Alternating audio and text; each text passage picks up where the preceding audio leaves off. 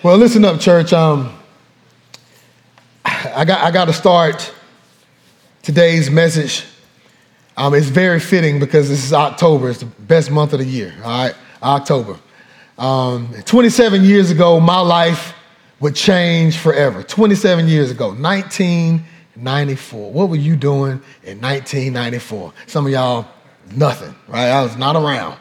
All right, some of y'all, some of y'all are little, and some people are adults. I don't know where, what, you know, think back to 94. Well, 1994, towards the end of the month, October, I was 17. I turned 18 years old, and I was doing what most 17, 18 year olds do. I went to a party um, in Durham, North Carolina, had a good time. The DJ was in there. It's 1994, so he was in there scratching and mixing Hey Mr. DJ by Zhané and Cream by Wu Tang Clan. You know, he was getting me. I mean, we listened to Aaliyah back and forth. I Want to Be Down by Brandy. You know, Nas, Whose World Is This? Some of y'all like, what in the world? That's what the DJ was mixing. That, that's what I was listening to. All right, that's what was going on. I'm trying to get numbers from girls. I got a couple numbers and everything. A little caveat on getting numbers from people back then. You know, if you had enough courage to go get somebody's number, you had to call their home number. so you know what that means? That means if you're a dude you calling somebody's home number, daddy probably gonna answer the phone. Can, I, can I speak to Erica? Who this? You know, uh, I just want to speak to Erica. You calling my daughter? yes. You know, I, that whole different game now, right? Because people just talking to people that, you know, let me get off of that, all right? Because I got daughters now myself, all right? That's why, you know, I got 16 to 17 year old daughter in my house right now. Um, but anyway, I was just doing doing what normal teenagers do, and you know, getting those numbers and um, doing all my sinning during the day. And then, it, it, but I had this ritual, and nobody ever told me this, but this is just what I did. I had this ritual that every night, no matter how much sinning had happened all during the day, that when I got down on my knees to pray at night, I would say this prayer to try to cover myself to make sure, because I had this fear that just in case I died, just in case I died when I went to sleep, I did not want to wake up in hell. All right? I was keeping it 100. This is what I did. So I got on my knees and I was like, now lay me down to sleep. I pray the Lord my soul to keep. And if I die before I wake, I pray the Lord my soul to take.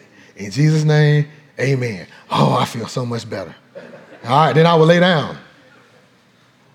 I had done that for years.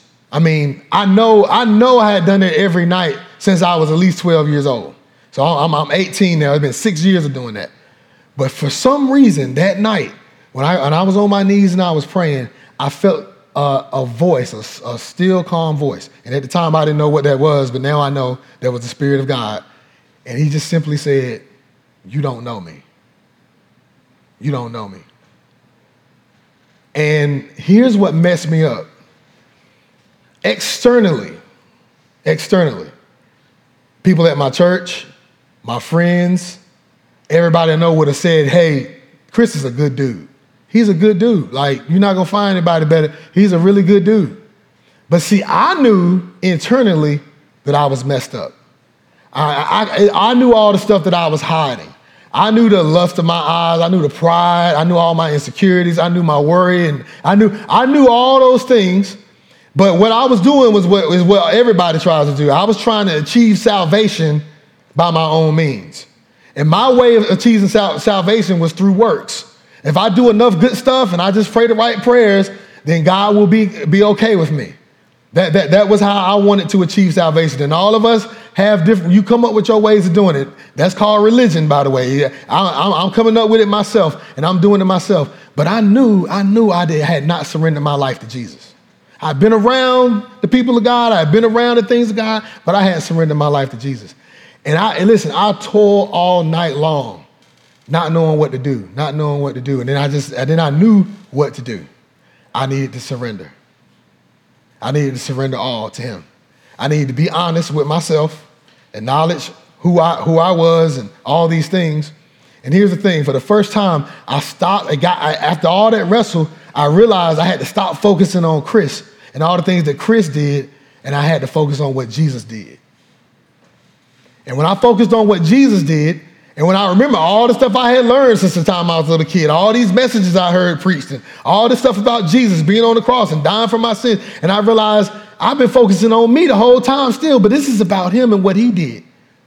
And when I surrendered to him, I woke up a new man that next morning. My life was forever changed because now I was living in response to the grace that, you know what? You, I'm not supposed to be in fear of you. I need to receive you. And my life was forever changed. And that was the beginning of what we call my story, my testimony, okay? And here's the thing today, today we're actually going to be looking at the testimony of one of the most influential authors in the history of the world who had zero intention of becoming famous. In fact, I would say that he experienced more pain than he did fame. He spent the last days of his life awaiting execution because of his faith in Jesus.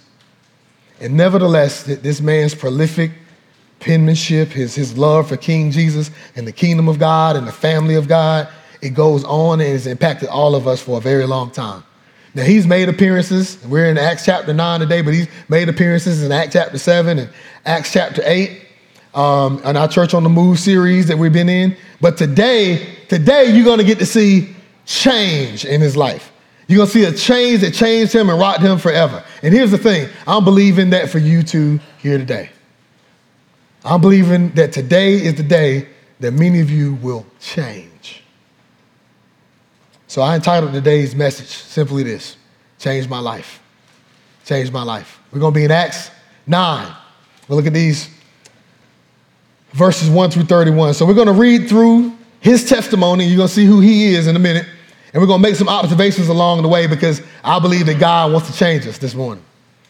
Look at verse 1. Who's the guy? But Saul. Okay, later on, his name will be Paul, but right now, he is Saul, okay?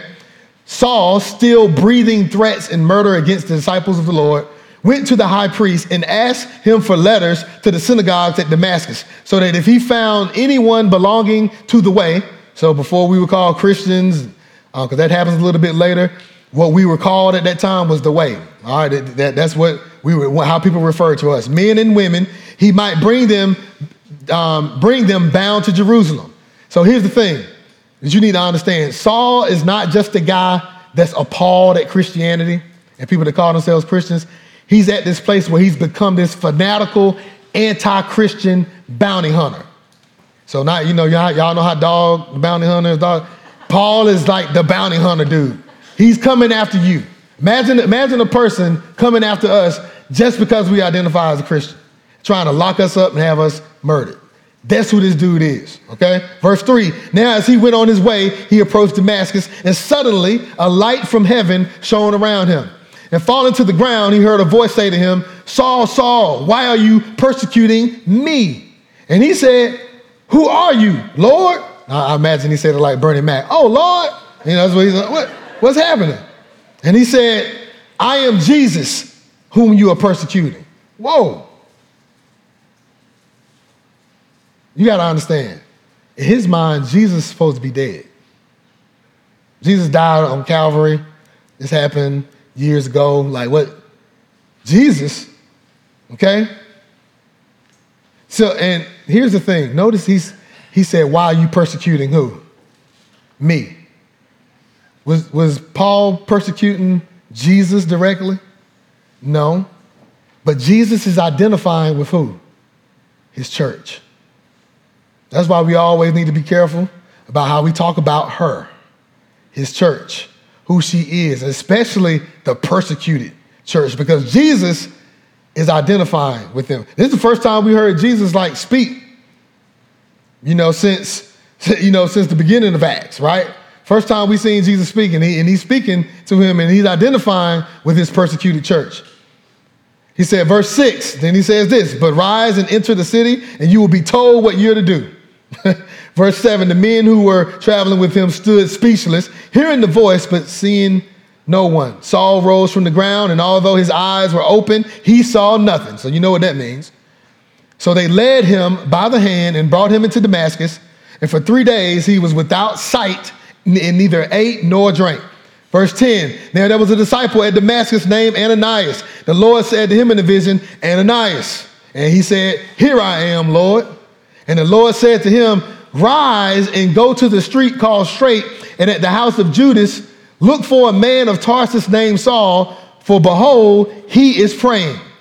And he has seen in the vision a man named Ananias, which that's, that's him, right? He's talking to, came in and lay hands on him. He said, Come in and lay hands on him so that he might regain his sight. So God is already prophesying to Ananias about what's going to happen.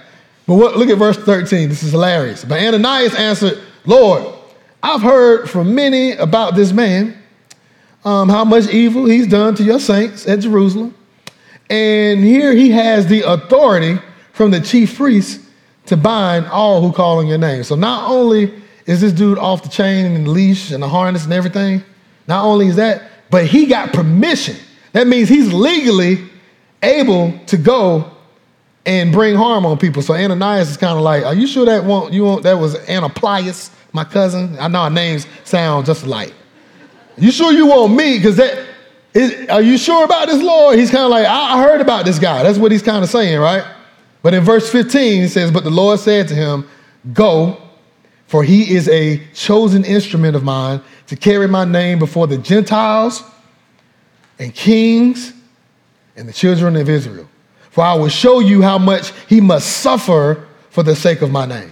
Then in verse 17, so Ananias departed and entered the house, and laying his hands on him, he said these endearing words Brother Saul. Wow. The Lord Jesus, who appeared to you on the road by which you came, has sent me so that you may regain your sight and be filled with the Holy Spirit, the central character in the book of Acts. And immediately, something like scales fell from his eyes, and he regained his sight. Then he rose and was baptized, and taking food, he was strengthened. For some days, he was with the disciples in Damascus. So here we go. The first thing that I want you to understand, first thing that I want you to get, the first thing that you need to know about God and change in your life is that Jesus wants to change your story. Jesus wants to turn it around. Jesus wants to make you, want you to make that 180. This is what he wants to do. He was sent here for that very reason, to change our lives. And here's the good news if you're sitting here today, and even if you don't want to change today for the good, God still wants to change you for his good. Now, I get it. Some of y'all might be saying, you might just be like Paul. I mean, Saul right here, right? I like my story. My story is fine. Well, I, you know, not, I really need Jesus to change change this. See, see, like like like most folk, most religious folk, including myself. You heard my testimony earlier. Um, we, we think we're on good terms with God. Because we pray. We went to Sunday school. Someone sang in the choir. You look at how much money that you've given the church over the years, and you look at that, right? You've done Bible study before. In fact, you probably in your mind, if we're honest, if you want to just be honest, we, I'm doing God a favor. Look, I, am doing God a favor. That, that, that's what I'm doing. Now, let me ask you a question. What has to happen to knock you off your high horse? Paul was on his, that's where we get it from. You know, you up on your high horse. Paul's up, he was up on his high horse. Light shines down. Saul, Saul, why are you persecuting me? Knock him to the ground. Totally blinds his brother. What, what is your high horse? Do you ever talk about that? Do you ever discuss that? What, what is your high horse? What does God got to knock you off of for you to realize that he's trying to speak to you? Does he have to take your health? Does he have to take that from you? Does he have, do you have to get all this level of education, but it still fail you, and you're still miserable, and you're still doubting, and you're still in, in, in is it money? You can have all the money in the world, you lose all that money, or you got the money, but you still ain't happy. What is it going? Is it going to take a fail Mary? What, what is it going to have to take to knock you off that horse? And here's the thing: when Saul realized he was on the wrong team, it wrecked him not just for a moment, for days.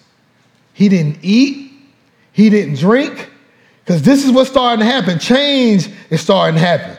His whole identity is messed up right now. Everything that he's built his life on. And I encourage you, go back, you know, make a little note, go back and really read Philippians chapter 3.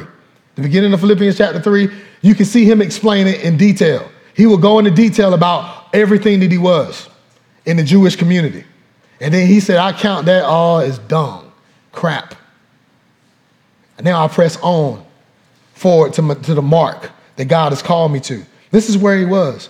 But what did God have to do? You realize that one of the things he, he took away was his, his sight, his eyes. You know, and I, and I symbolically, as I'm reading this, I kind of see it like you were blind anyway in your old ways. Sometimes God has to blind us, blind us so we can see, so we can see with, with eyes of faith. That, that's part of that.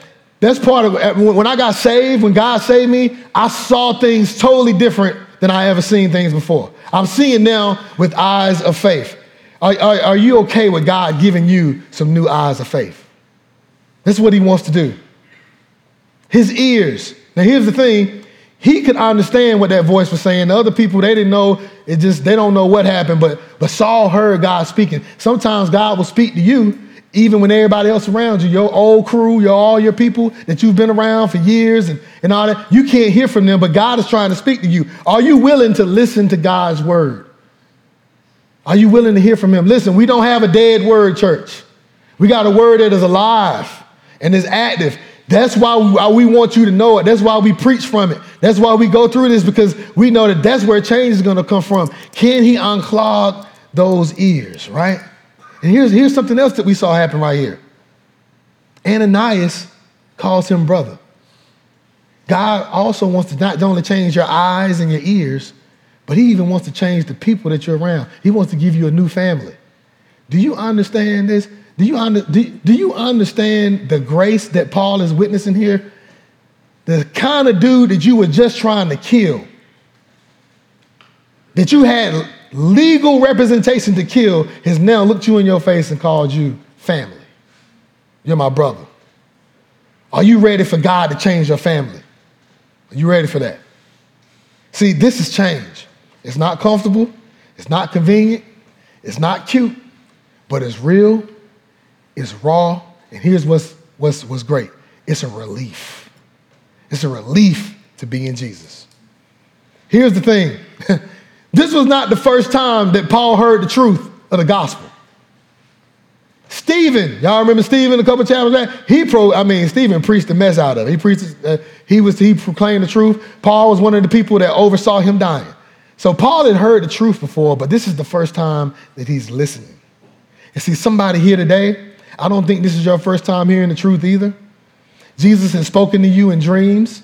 Jesus has spoken to you through visions. Remember, this dude is not even a Paul was not saved yet. But God had placed a vision in his in his heart in his mind of him seeing what somebody that he was trying to kill was coming to do to, to, to lay hands on him and bring him to faith. It hadn't happened to him yet, but he saw it in a vision. God uses visions and speaks to people this way. Some of y'all, your grandma been praying for you. You said grandma that's been praying for you. Some of y'all, it's that mama that might have been fasting for you. Some of y'all, is that daddy that, that's been preaching. Some of y'all, is your roommate that's been crying out to the Lord. Some of us, it's our children who have given their life to Christ and have received Jesus, and they're praying that their parents come to faith in Him. But here's the thing are you going to listen? Today is the day to listen. See, Saul had a choice to obey Jesus and when he did it, God gave him his first message. God gave him a testimony. And God's going to give you a testimony. God's going to give you a story. And your story, your story becomes part of his story. Your story becomes part of all of our stories. And everybody that has received Jesus, he changes. And if you know him, I want to tell you right here, you have a testimony. It's a story of grace and mercy. It's a story of love. I don't care if you're 23, I don't care if you are 83. God came to save his enemies. This is, this is what makes his testimony so special. We all were his enemies. Amen? we all were Jesus' enemies. Because we all were dead in our trespasses. You weren't a little bit dead. Yeah, well, you know, Pastor Chris, I was a good person. I grew up. I was just a little dead in Christ. I really wasn't dead. I was just dead and dead. And, no, you were dead. You were dead in your trespasses. You can't, dead, dead, dead. You were dead, okay? You were dead in your, your, your uh, skull emoji, all right? That, that's what you were, okay? We all were self centered. We all were self centered. We were all doing our own thing. But Jesus, through his grace and mercy, he decided to make you family. He decided to, instead of making you dead, making you alive in him. He now wants to be the center of your joy. And here's the thing if you're a believer and you're here today, when was the last time you shared your story? When was the last time you shared your testimony? Some of y'all heard Hannah say it earlier. When was the last time you shared your testimony with someone? Does your community group know your testimony? Does any of your coworkers know your testimony? Do, your kids even know your testimony? Does that cousin know your testimony? I've seen God say it, I, you know, because some of y'all, y'all know how crazy our families are, right? I, I've seen, I, I've been able to be fortunate enough to see some of my own cousins come to faith in Christ. And it wasn't because I was doing this great job of, uh, this is when I was young in my faith, but just sharing my testimony and just saying this is what God is doing. I, and seeing some of them come to faith in Christ. I've seen that happen. And that's what I, I, I challenge you this week. Share your testimony with at least one person that's never heard it before. Amen? That leads to verse 20. We're talking about this sharing, sharing. Look, look, what it says in verse 20. And immediately it says, He proclaimed Jesus in the synagogue, saying, He is the Son of God. And all who heard him were amazed and said, Is this not the man who made havoc in Jerusalem of those who called upon his name? And has he not come here for that purpose to bring them bound before the chief priests? But Saul increased all the more in strength and confounded the Jews who lived in Damascus by proving that Jesus was the Messiah, was the one that was sent, was the Christ. When many days had passed, the Jews plotted to kill him. Interesting, right? So here, here if you want to know if you changed, you want to know you changed, you can look at other people and say, I used to be just like that. You see some of your old ways when you look around. That's, that's one of the ways you know that you've changed because you can acknowledge and you can see it. Because this is what's happening to him right now. It's almost like he's seeing an old reflection of himself in the mirror. Then verse 24 says, But their plot became known to Saul. They were watching the gates day and night in order to kill him. But his disciples took him by night and let him down through an opening in the wall, lowering him into a basket. So people actually used to live in the walls, like literally in the walls of cities, people lived in there. And Paul had some people that were connected to him that got him away in that. But let's go back to verse 20. Because it says, immediately Saul proclaimed. Here's the second thing that you need to understand about change. Not only does God want to change your story, but he also wants to change your message. He wants to change your message. See, see first, you have an experience with Jesus. You should have an experience with Jesus. Like you should know, again, I, I say it all the time because I got to remind people because I don't, I believe we live in a world now with, with, so many ideas, so many ideologies. Sometimes we confuse Jesus for that. Like he's, eh, you know, if I'm a Christian, it means I'm morally good. Like, no, no, Jesus is a real person. He is alive. He is alive. He's at the right hand of the Father. He prayed for you. He's interceding for you. He still speaks to people. He still saves people. He is a real person in 2021. Okay? That, that's you, you have to understand and come to grips with that. And I say it all the time. And he and you can have an experience with Jesus, but it doesn't stop there because Jesus wants your heart. And the reason why Jesus wants your heart, because if he can get to your heart, then he's to have access to your lips. Because from the abundance of the heart, what? The mouth speaks. So he didn't, he didn't just so Paul, yeah, Paul had this experience, all these things happening, but you notice immediately he went from a gospel persecutor to now a gospel proclaimer.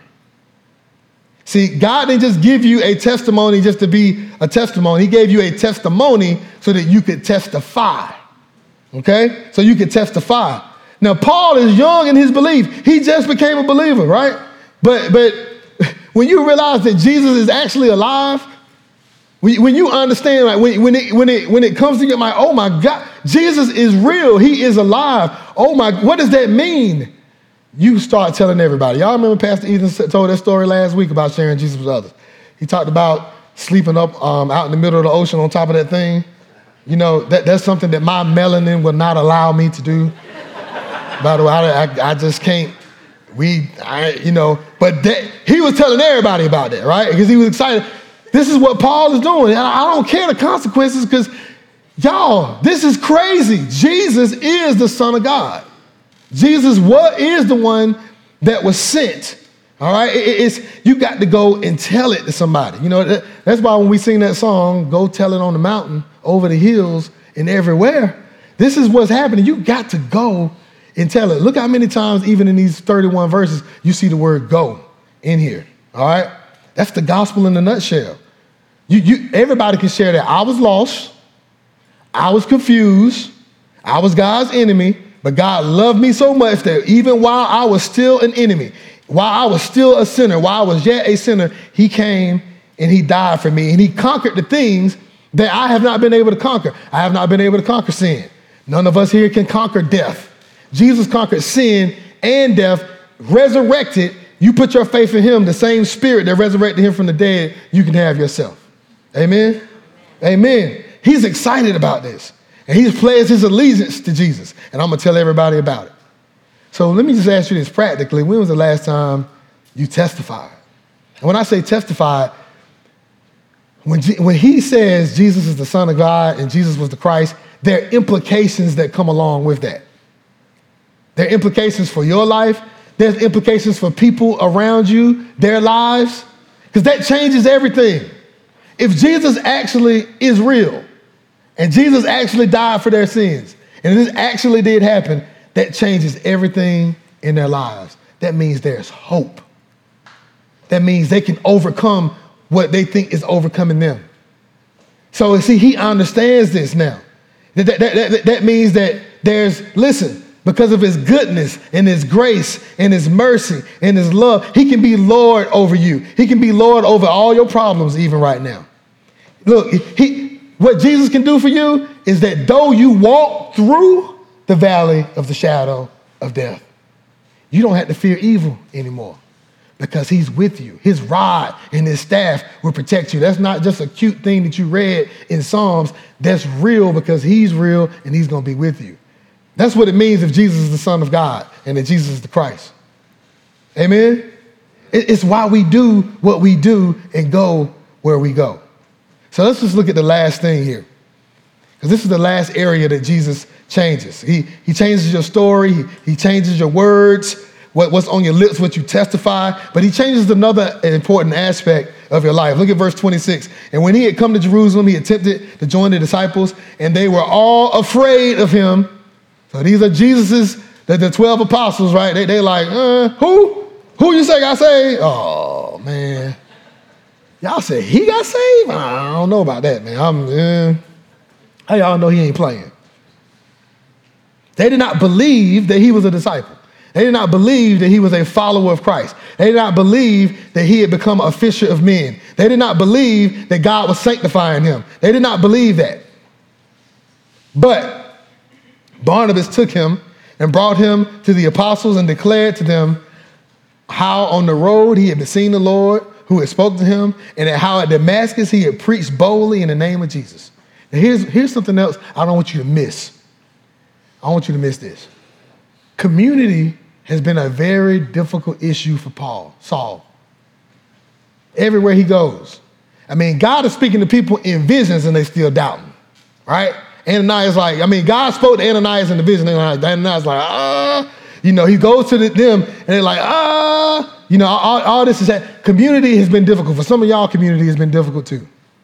But I need you to understand this. God has always provided his people for you because he never allows Paul to ever be a Lone Ranger Christian. You need to be in community. I plead and beg with you. You need to be in a community group.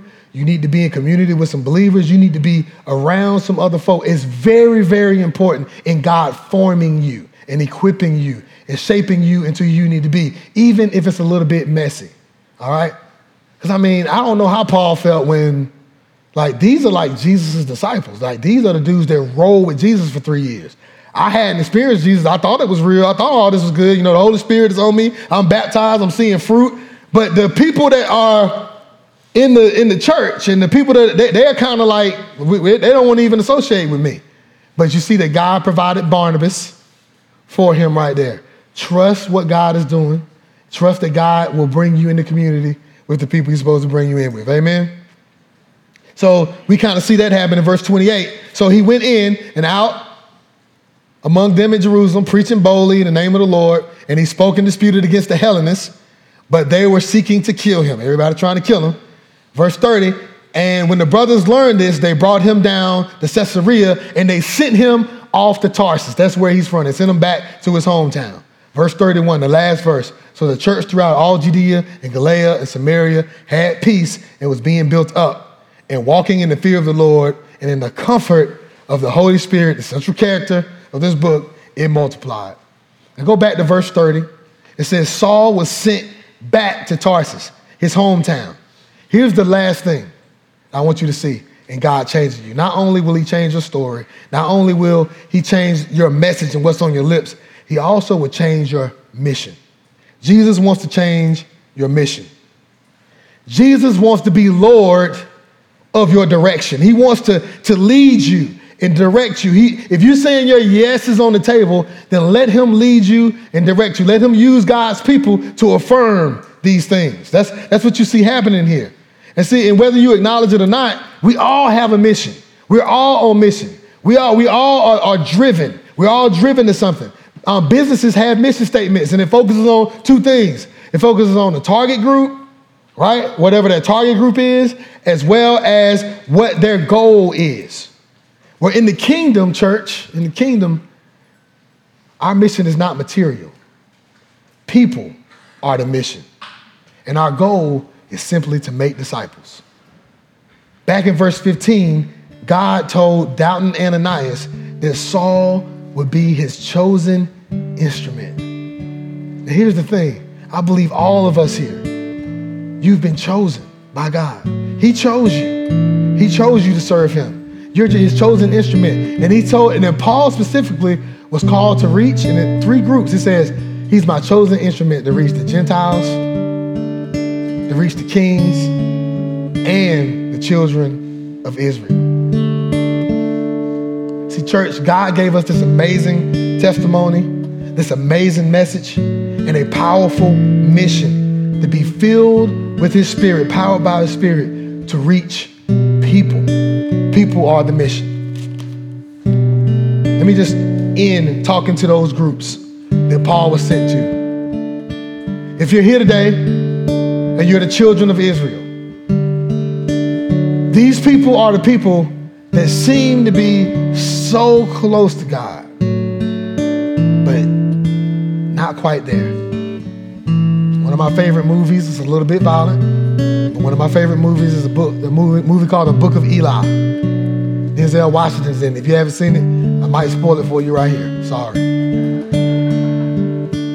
Towards the end of the movie, they're trying to get a hold of this book. Now, this book actually is the Bible. They're trying to get a hold of this book. And this evil dude wants to get the Bible and try to use it to manipulate people because he's living in a world where people are illiterate. And he's one of the older people. He's one of the few people. It's a post apocalyptic world. So most people are illiterate and can't read. And him and Denzel are like two of the older characters in this, in this film. And Denzel has been protecting this book.